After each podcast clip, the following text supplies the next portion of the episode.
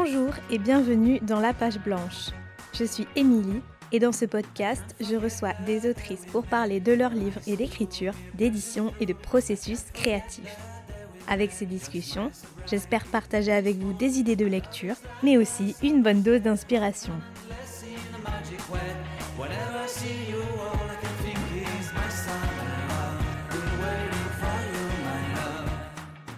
Aujourd'hui, je suis ravie de recevoir Marjorie Tixier pour discuter de son troisième roman, À l'encre rouge, une histoire de maternité contrariée où les relations mère-fille se tissent sur des routes parallèles à travers des trajectoires toutes de bornées par un amour de la musique. D'une plume fine et poétique, l'autrice explore la complexité de ses liens familiaux, des relations faites de jeux de miroir et d'alter ego qui cherchent à se retrouver. Dans cet épisode, on parle donc de ces maternités manquées et des liens qui échouent, de la nécessité de vivre entre les livres que l'on fait et de l'écriture comme un besoin pour faire mémoire. Marjorie nous parle également de son rapport à l'édition, à la temporalité dans la création, et du fait de se libérer peu à peu des représentations idéalisées de l'écriture pour rester ancré dans le réel et dans la vraie vie. J'espère de tout cœur que cet épisode vous plaira je n'en dis pas plus et je laisse tout de suite place à ma discussion avec Marjorie Tixier. Bonjour Marjorie. Bonjour Émilie.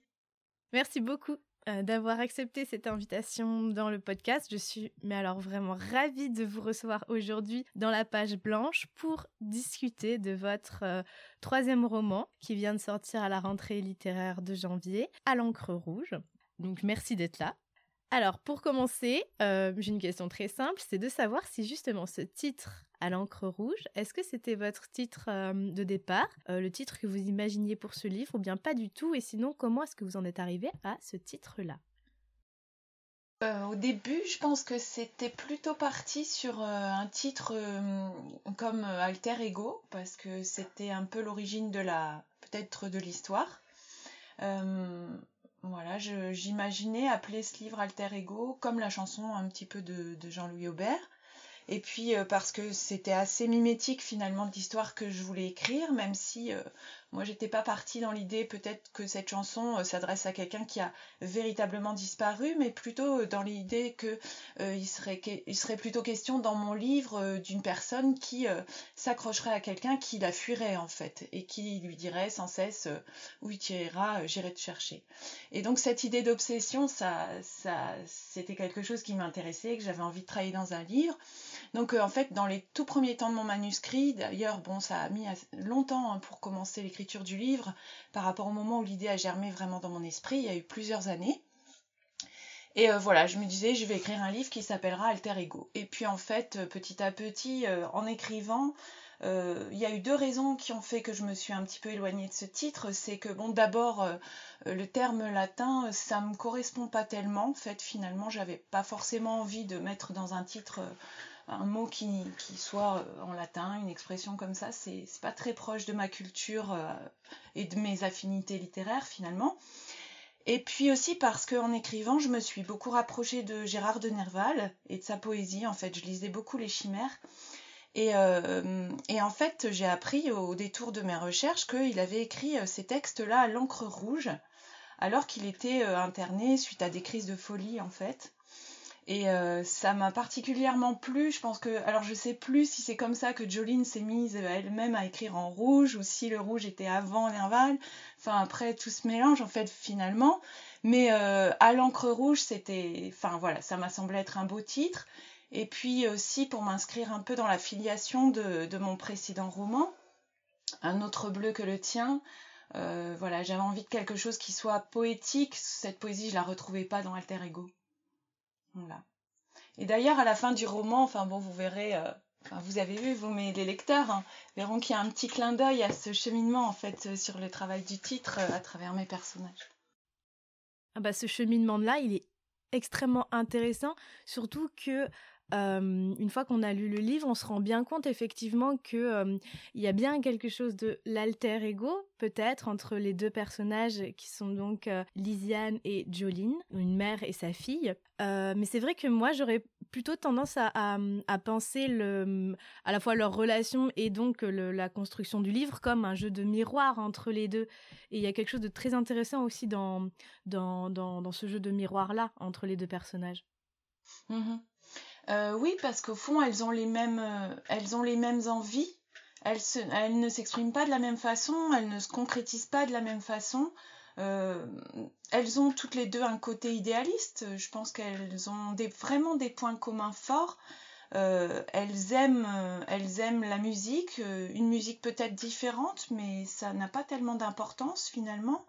elles ont, oui, elles ont une force, une énergie commune finalement, mais Lisiane, elle va rester plutôt dans le domaine de, l'idéal, du rêve. Elle a du mal à concrétiser alors que Jolene, elle arrive quand même à, passer à l'action. C'est peut-être la différence entre les deux personnages, mais au fond, elles ont quand même, euh, elles ont des points communs et elles peuvent être, euh, elles peuvent, euh, elles peuvent avoir comme ça un effet miroir, et ce qui explique aussi le rejet finalement qu'il y a de l'une à l'autre, parce qu'il y a tellement finalement de, peut-être de similitudes que ben ça fait peur aussi.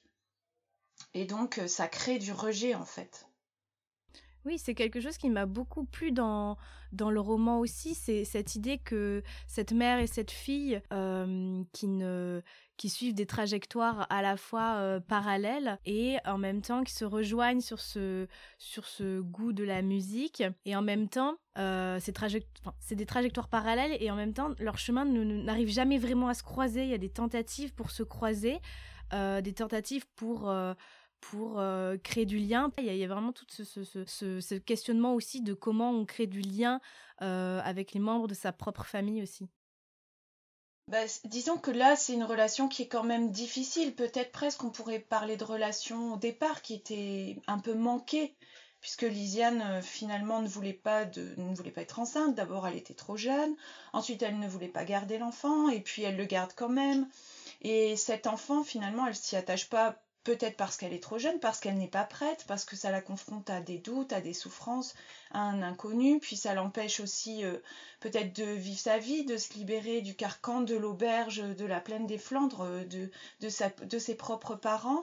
Et puis donc finalement, elle va réussir à s'émanciper de, de ça en laissant un peu sa fille de côté, mais on sent quand même qu'elle part, mais elle laisse quelque chose elle laisse quelque chose qui lui manque, mais elle ne peut pas se le dire, elle ne peut pas se l'avouer parce que si elle se dit qu'elle est attachée à sa fille, elle va rester là-bas. Et, elle, elle a besoin de partir, elle a besoin de vivre sa vie. Et je pense que c'est difficile de quitter, euh, de quitter ses parents quand on a des grandes ambitions, ou même pas forcément des grandes ambitions, mais qu'on a envie d'autre chose, mais qu'on a aussi un lien affectif avec ses parents, et que bah, y, a, presque un contrat de fidélité quelque part, ou un attachement, ou un besoin de cette sécurité, et que parfois, bah, pour s'en extraire, il faut vraiment se faire violence, voire rompre des liens euh, qui sont des liens d'amour, des liens affectifs, des liens forts, mais des liens peut-être trop forts et qui empêche en fait, qui empêche une certaine forme de liberté. Et, Lisiane, quand elle revient vers euh, Jolene un peu plus tard, euh, elle va se positionner dans des liens qui sont des liens forts d'attachement, voire d'étouffement, parce qu'à ce moment-là, elle est en manque affectif. Et là, ça pose une autre question, ça retourne la question, c'est que c'est elle qui a besoin de sécurité et qui va donc s'attacher à la petite fille et, qui va l'enfermer et la mettre dans un lien de, culpabilité aussi, qui va créer de la douleur chez l'une et chez l'autre en fait. Elles sont dans la souffrance toutes les deux.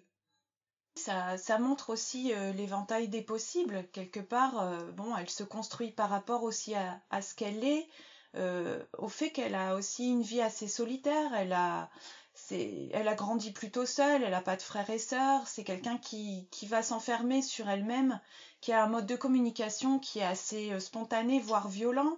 Euh, elle supporte mal les reproches, elle écoute peu les conseils.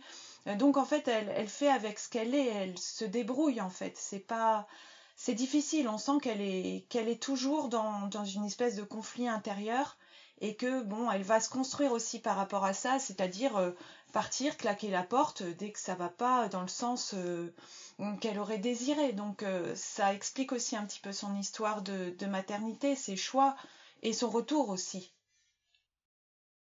J'ai l'impression que la, mmh, la question de justement vous parlez du conflit intérieur et j'ai l'impression que c'est vraiment une parmi des, des, notions un peu clés dans vos livres, le, le, conflit intérieur de, de, des personnages féminins, mais aussi la notion de, mmh, de douleur et de traumatisme sous différentes formes ou différentes variétés, parce que le traumatisme il peut s'exprimer de manière physique, palpable, officielle presque entre guillemets, mais aussi de manière psychologique et de manière beaucoup moins euh, euh, visible. Et, je trouve qu'on retrouve un peu ce, comme ce fil rouge dans, vos livres. Et là, dans À l'encre rouge, il y a peut-être aussi cette idée d'une forme de, de, traumatisme de fond euh, dans le cas de Lisiane, qui est donc l'abandon de son amour de jeunesse, le fait de devoir subir une maternité jeune et de voir ses rêves contrariés, c'est vraiment une forme de traumatisme psychologique pour le coup, mais qui, ne, qui ne se dit pas, on ne parle pas de, de traumatisme, et pourtant je crois qu'il y a quelque chose de cet ordre-là chez le personnage. Oui, bah en fait, je pense que c'est la problématique peut-être des femmes qui sont pas préparées. Alors nous, peut-être dans nos générations, à notre époque, on est quand même plus favorisé parce qu'il y a beaucoup plus de dialogue autour de, bah, la sexualité, de, de la maternité, de euh, même très jeune, je pense que très tôt, euh, les élèves sont quand même familiarisés, il y a les réseaux sociaux, il y a tout un tas d'informations, Internet qui permettent de voilà d'être assez proche de ces problématiques. Mais si on se replace plutôt dans l'époque de Lisiane, Là, on peut être, et surtout dans des milieux assez reculés comme la campagne, on voit bien que bon, là, elle a pas, ce sont des sujets qui n'ont pas été abordés, qu'elle a totalement idéalisés et qui étaient abstraits pour elle. Euh, donc en fait, euh, bon, elle noue cette relation avec Fred, elle lui fait confiance, euh, ça se passe quand même plutôt bien, mais elle n'est pas vraiment préparée à ce qu'il attend, elle n'imagine pas tomber enceinte, elle, je pense qu'elle se pose pas véritablement ces questions, et quand ça lui arrive, il y a en plus cette peur euh, de porter un enfant dans son corps, euh, d'accoucher, de, ces choses qu'on n'explique pas aux femmes euh, à l'époque et qui, je pense, pour une première grossesse, peuvent être vraiment anxiogènes. Et donc, elle, en plus, elle a, elle un rapport très proche à, la beauté. Elle, elle, idéalise des femmes qui sont, pour elle, belles. En tout cas, elle se croit belle aussi, Lisiane. Donc, elle pense Enfin, elle pense que ça va l'abîmer, que ça peut l'altérer, que donc elle a, elle toutes ces peurs là parce qu'elle n'a pas eu finalement de, de connaissances. Elle manque vraiment de connaissances, en fait.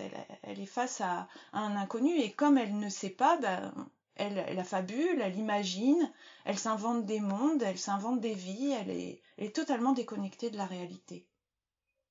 Oui, et d'ailleurs, euh, à un moment donné, il me semble qu'elle en fait le reproche à sa mère aussi, Jeanne. Elle lui fait le reproche de, ne pas l'avoir préparée justement à toutes ces choses de la vie. Et c'est vraiment quelque chose qui m'a aussi frappé, c'est que la question de la maternité ne passe pas non plus simplement à travers le personnage de Lisiane et son rapport à sa fille Jolene, mais il y a aussi le rapport de Jeanne à Lisiane et le, à la fois donc le rapport d'une maternité peut-être aussi manquée et la manière dont Jeanne se positionne comme mère de substitution vis-à-vis -vis de Jolene, mais que là aussi les rapports en fait sont toujours compliqués entre les trois. Euh, oui, alors Jeanne, elle est totalement différente, euh, je pense, dans l'approche de la maternité. Elle l'a vécu comme quelque chose de normal, en fait, comme si c'était un processus. Hein, je vis à la campagne, je me marie, j'ai un enfant, je tiens une auberge. Euh, c'est une femme qui est, alors, à l'opposé de Lisiane, complètement déconnectée de l'apparence. Hein, ça ne l'intéresse pas. On voit que elle est dans le faire, elle est dans l'action. donc en fait, elle, elle va, elle va louper quelque part sa relation, mais parce qu'elle ne pense pas qu'il faille forcément construire une relation. Pour elle, sa fille est avec elle, elle est dans l'auberge, elle partage son quotidien, elle l'aide à la cuisine, euh, elle se pose pas davantage de questions finalement.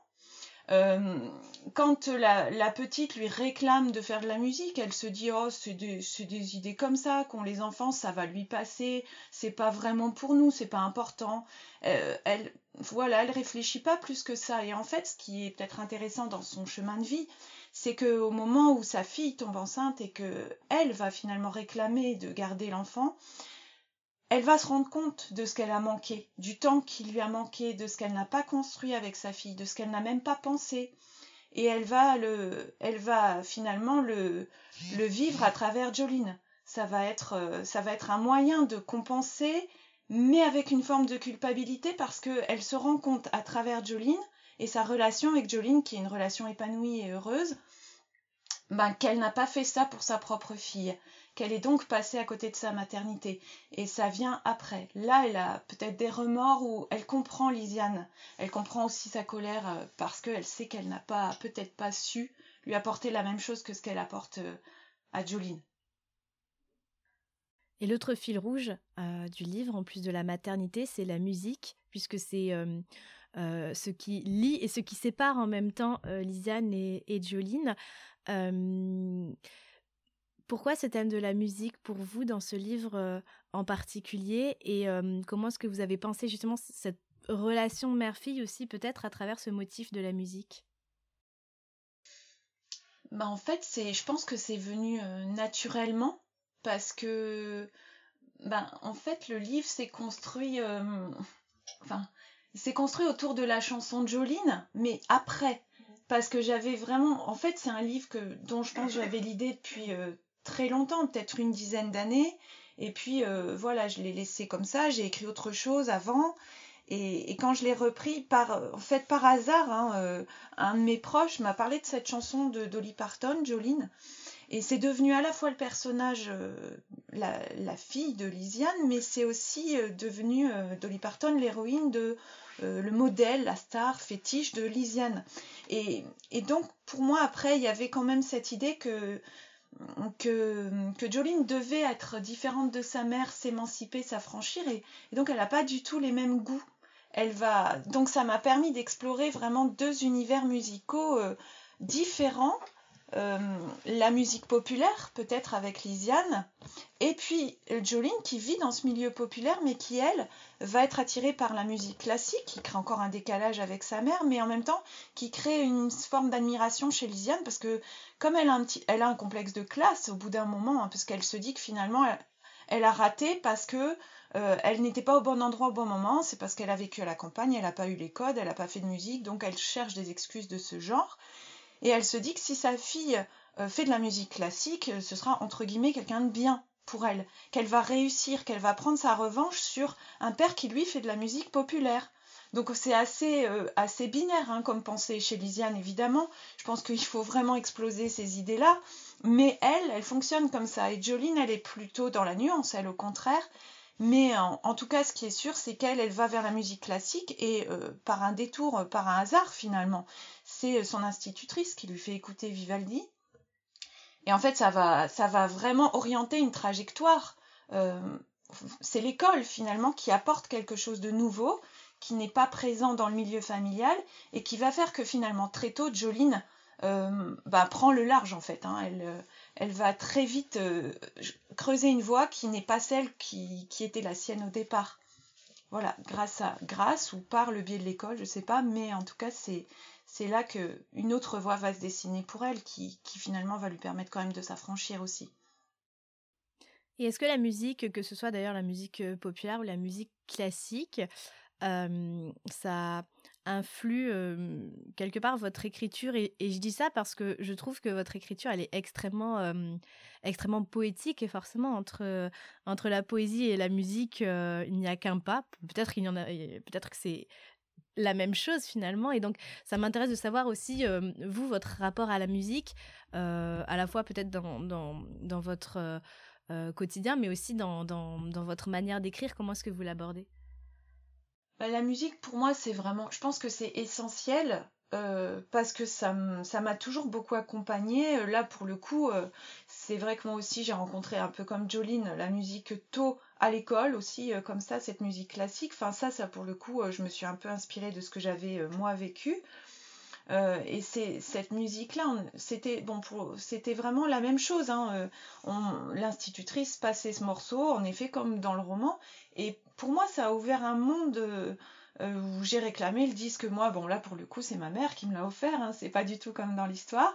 Mais euh, et je m'en souviens très très bien. Pour moi, j'avais l'impression de tenir le Graal. C'était, euh, je l'écoutais des heures et des heures et, j'adorais ça. Et voilà, je suis vraiment rentrée dans la musique euh, en maternelle en fait. Ça s'est fait là et je l'ai plus quitté. Donc la musique encore aujourd'hui, c'est c'est fondamental pour moi. C'est ce qui me, d'abord, c'est ce qui me calme. Je pense que voilà, j'ai une nature plutôt angoissée et que quand j'écoute de la musique, je, m'apaise en fait. et, en plus, ça me permet de trouver de l'inspiration, de divaguer, de, rentrer dans une, enfin, dans une musicalité, dans un rythme qui fait que en fait, je sors de moi pour aller ailleurs, explorer un autre territoire et puis me mettre à écrire. Et ce, monde parallèle qui, s'installe dans mon esprit, grâce à la musique généralement, euh, bah, c'est un univers qui, m'appartient et dans lequel je me sens bien. Mais c'est sûr que la musique, euh, et, toutes sortes de musique, parce que j'écoute, euh, dans une journée, je peux écouter, dès que j'ai du temps, plusieurs choses, et ça peut être autant de la musique populaire que de la musique classique, voilà, tout un tas de, choses qui, qui, varient, qui vont et viennent, et j'ai pas de frontières par rapport à la musique. Je suis très très ouverte. Et je trouve que c'est beaucoup de liberté.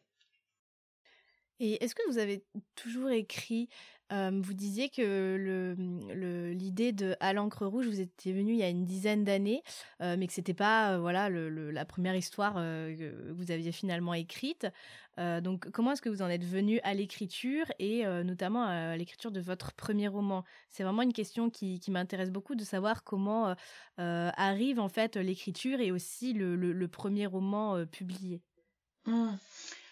Alors l'écriture, ça, je pense que j'ai d'abord écrit euh, très tôt, mais pas vraiment écrit non plus. Je griffonnais des histoires comme ça, des petites choses, mais c'était plutôt des notes de vie, je dirais. Euh, j'aimais bien euh, écrire ce que je vivais, et j'ai commencé un journal l'été avant mon entrée en sixième. Euh, je racontais des petits faits complètement anodins euh, de la vie que je menais. Parce que en fait bon j'avais une vie peut-être un peu routinière euh, donc dès qu'il se passait un petit quelque chose pour moi c'était un très grand événement et il fallait absolument que, que je le capture.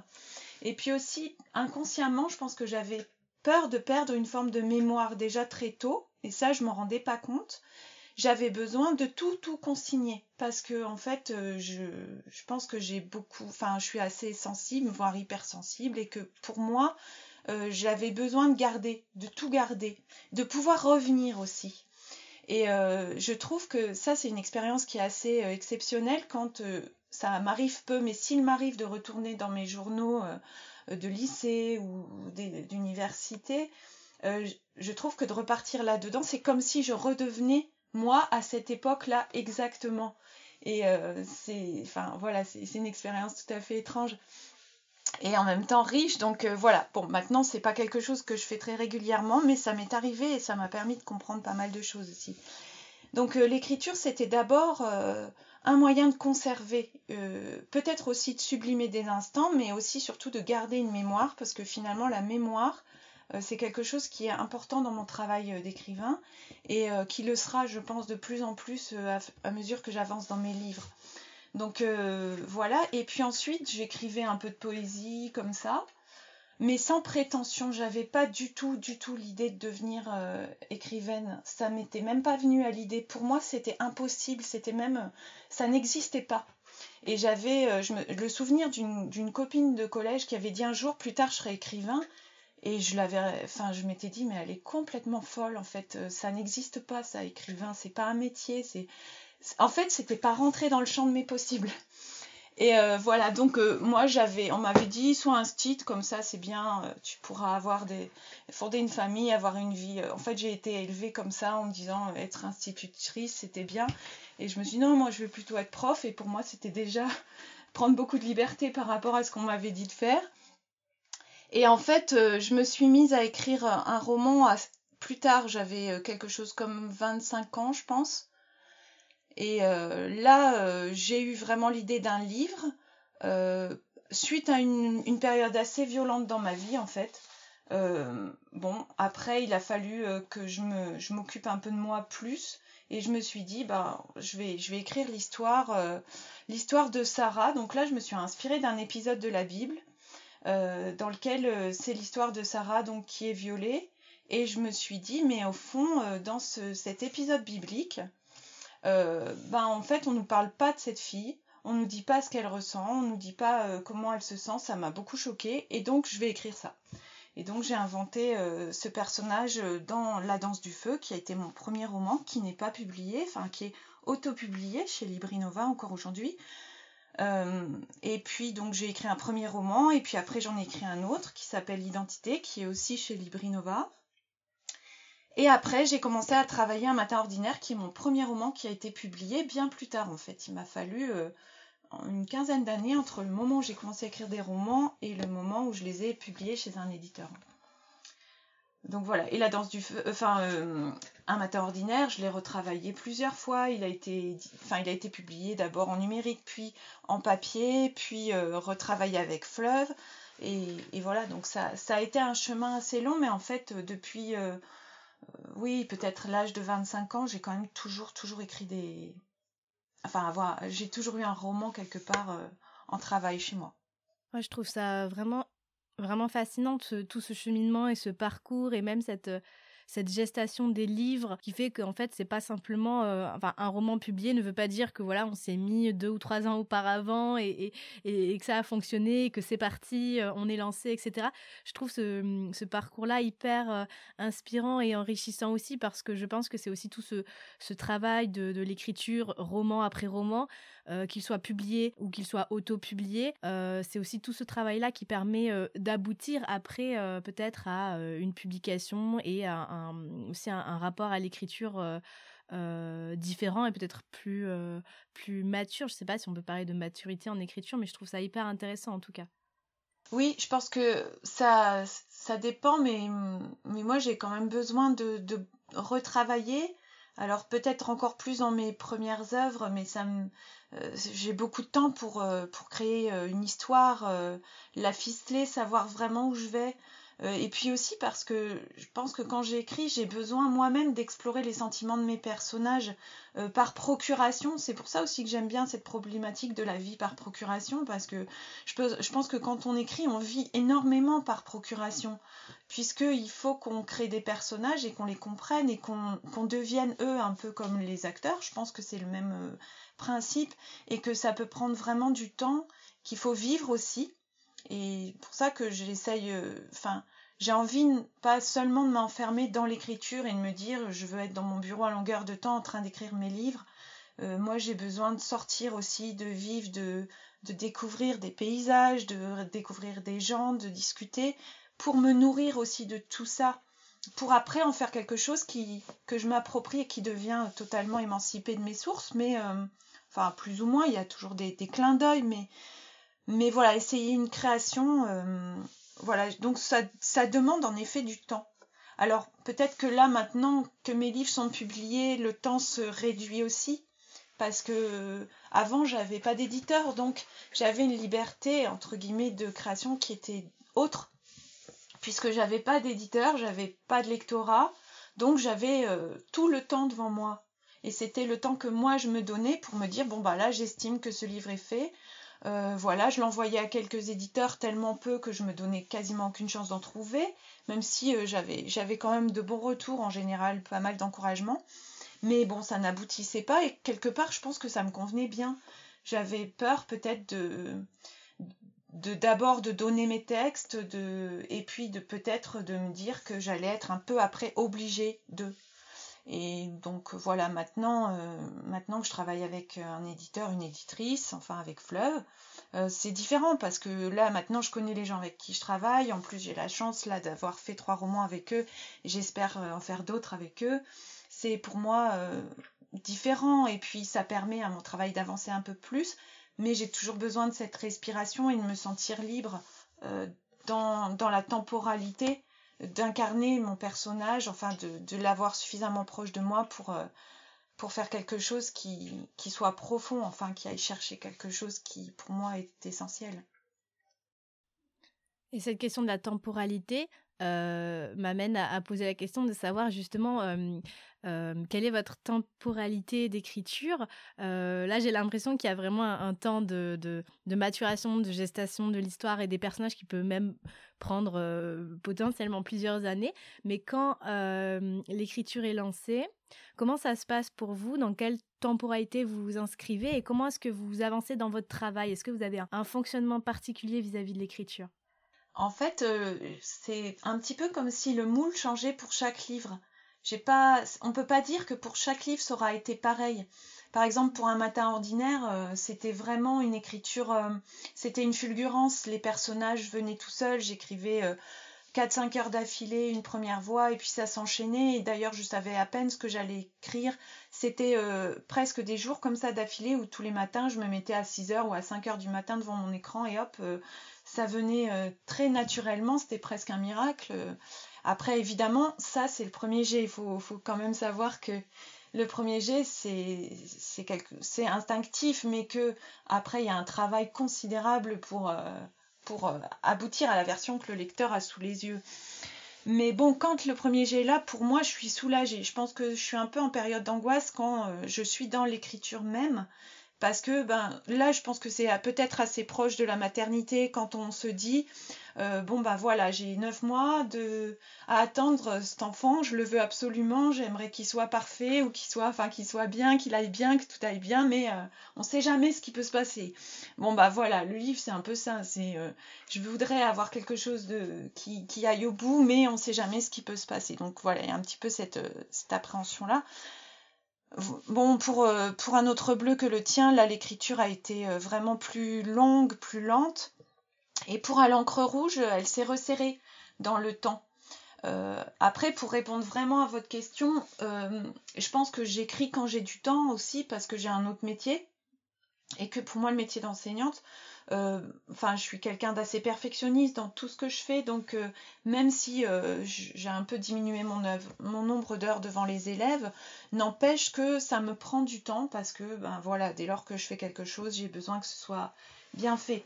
Donc, donc j'écris quand j'ai du temps. J'essaye d'avoir des plages assez longues et j'aime bien j'aime bien plutôt écrire le matin parce que c'est le moment où bon bah il y a rien qui est venu m'altérer. Euh, je mets pas de téléphone, euh, voilà, j'essaye de rester dans ma bulle et de d'écrire à ce moment-là. Et puis après, parfois, ça vient à d'autres moments. Donc si ça vient à d'autres moments, bah tant mieux, je, je prends. Mais euh, je j'essaye de, de, me donner une régularité, mais en tout cas pour l'instant, ma vie est trop en changement en plus pour que ce soit totalement bien réglé. Donc je suis plutôt dans la dans enfin dans le contretemps que dans le temps en fait, hein, pour l'instant. Mais voilà, mais ça avance quand même.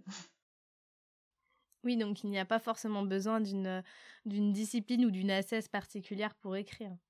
Bah, je...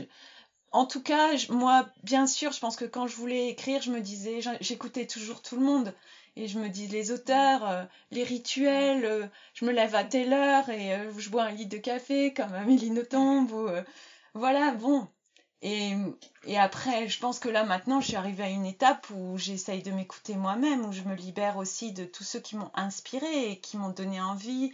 Euh, par exemple, j'aimais bien imaginer Nancy Houston un peu dans sa mansarde, enfin je sais pas, je l'imaginais comme ça, euh, toute la journée euh, partie écrire. Bon, mais moi, c'est pas compatible avec ma vie parce que moi j'avais j'ai un autre métier et encore aujourd'hui.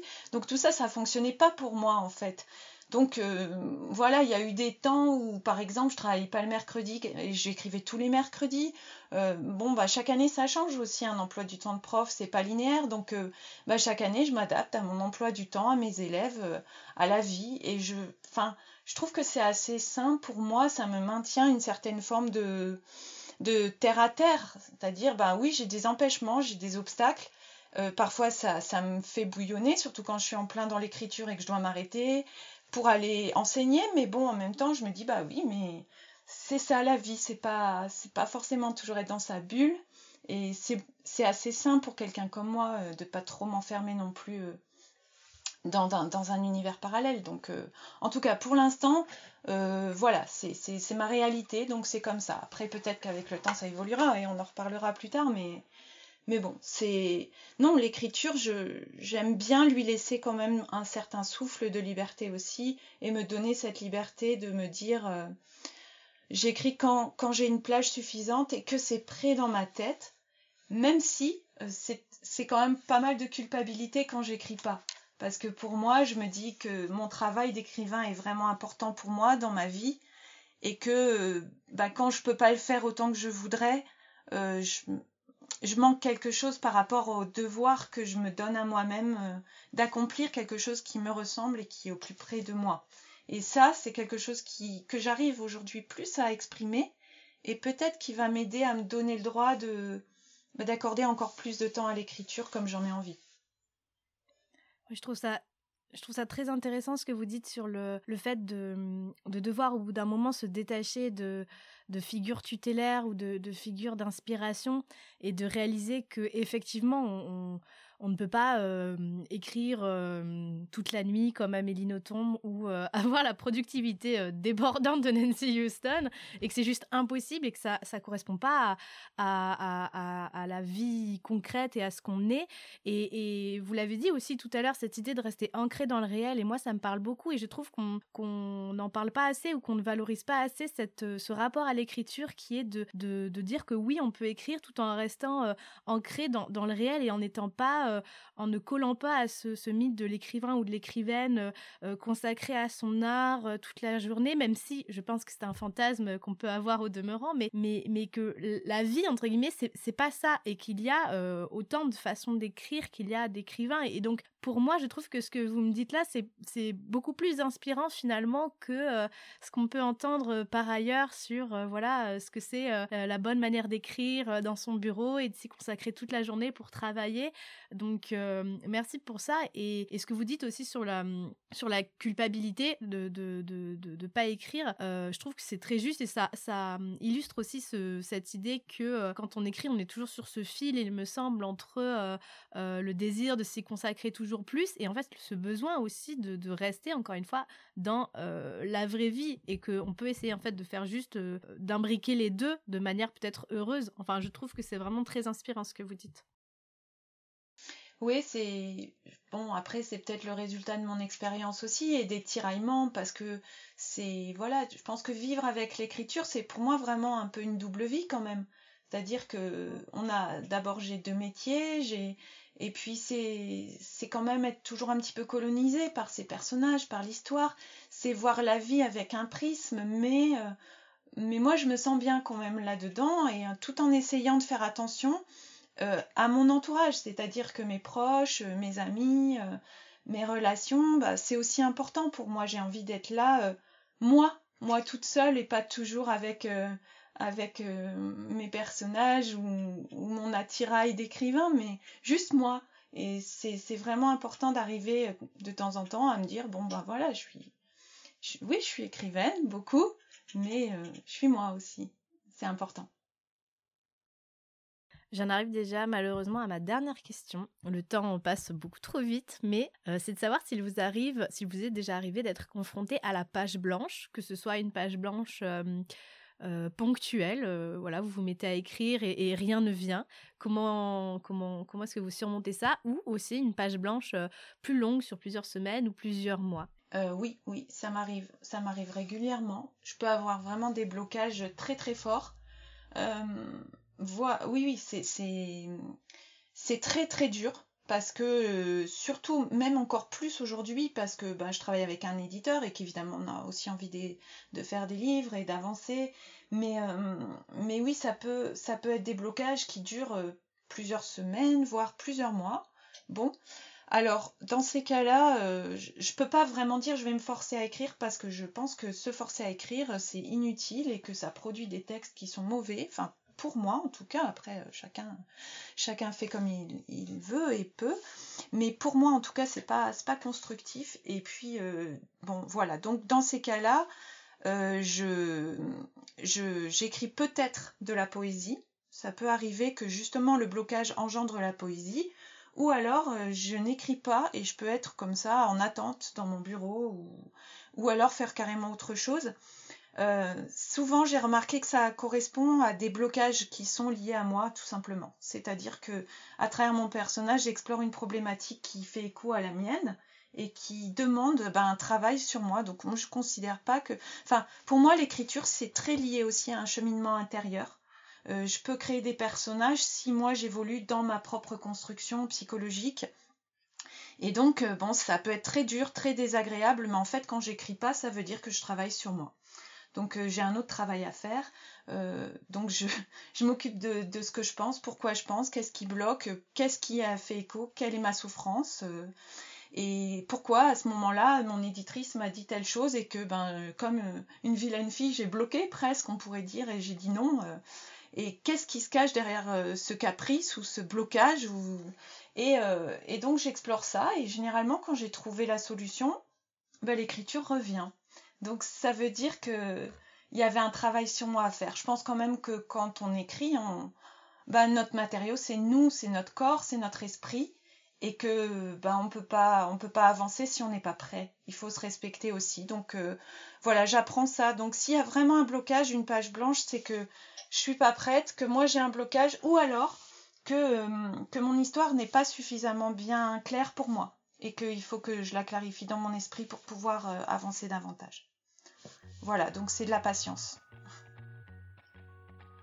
Eh bien, merci beaucoup Marjorie. Euh, merci beaucoup pour, euh, pour cette discussion passionnante. Je suis très très heureuse de, de, vous avoir reçu dans le podcast et je recommande à tout le monde de lire évidemment à l'encre rouge, mais je recommande aussi tous vos livres en fait parce que tous vos livres sont absolument merveilleux et je suis très très très heureuse donc, de vous avoir eu aujourd'hui. Donc merci à vous. Merci Émilie, c'était un plaisir de parler avec vous.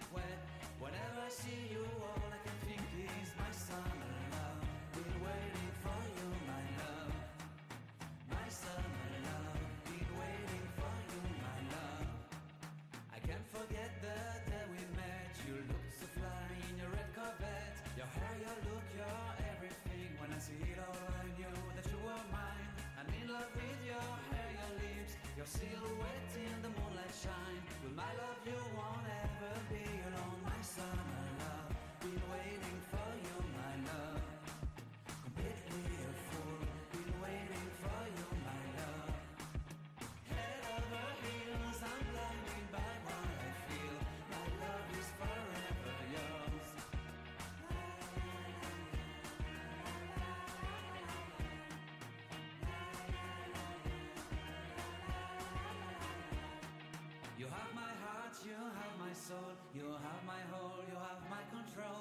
Love me tender, love me sweet. With you I know that I'm complete. I'm in love with the summer's day. For you I'd give my life away. Never leave me, never let me go. My summer love, be waiting for you, my love. My summer love.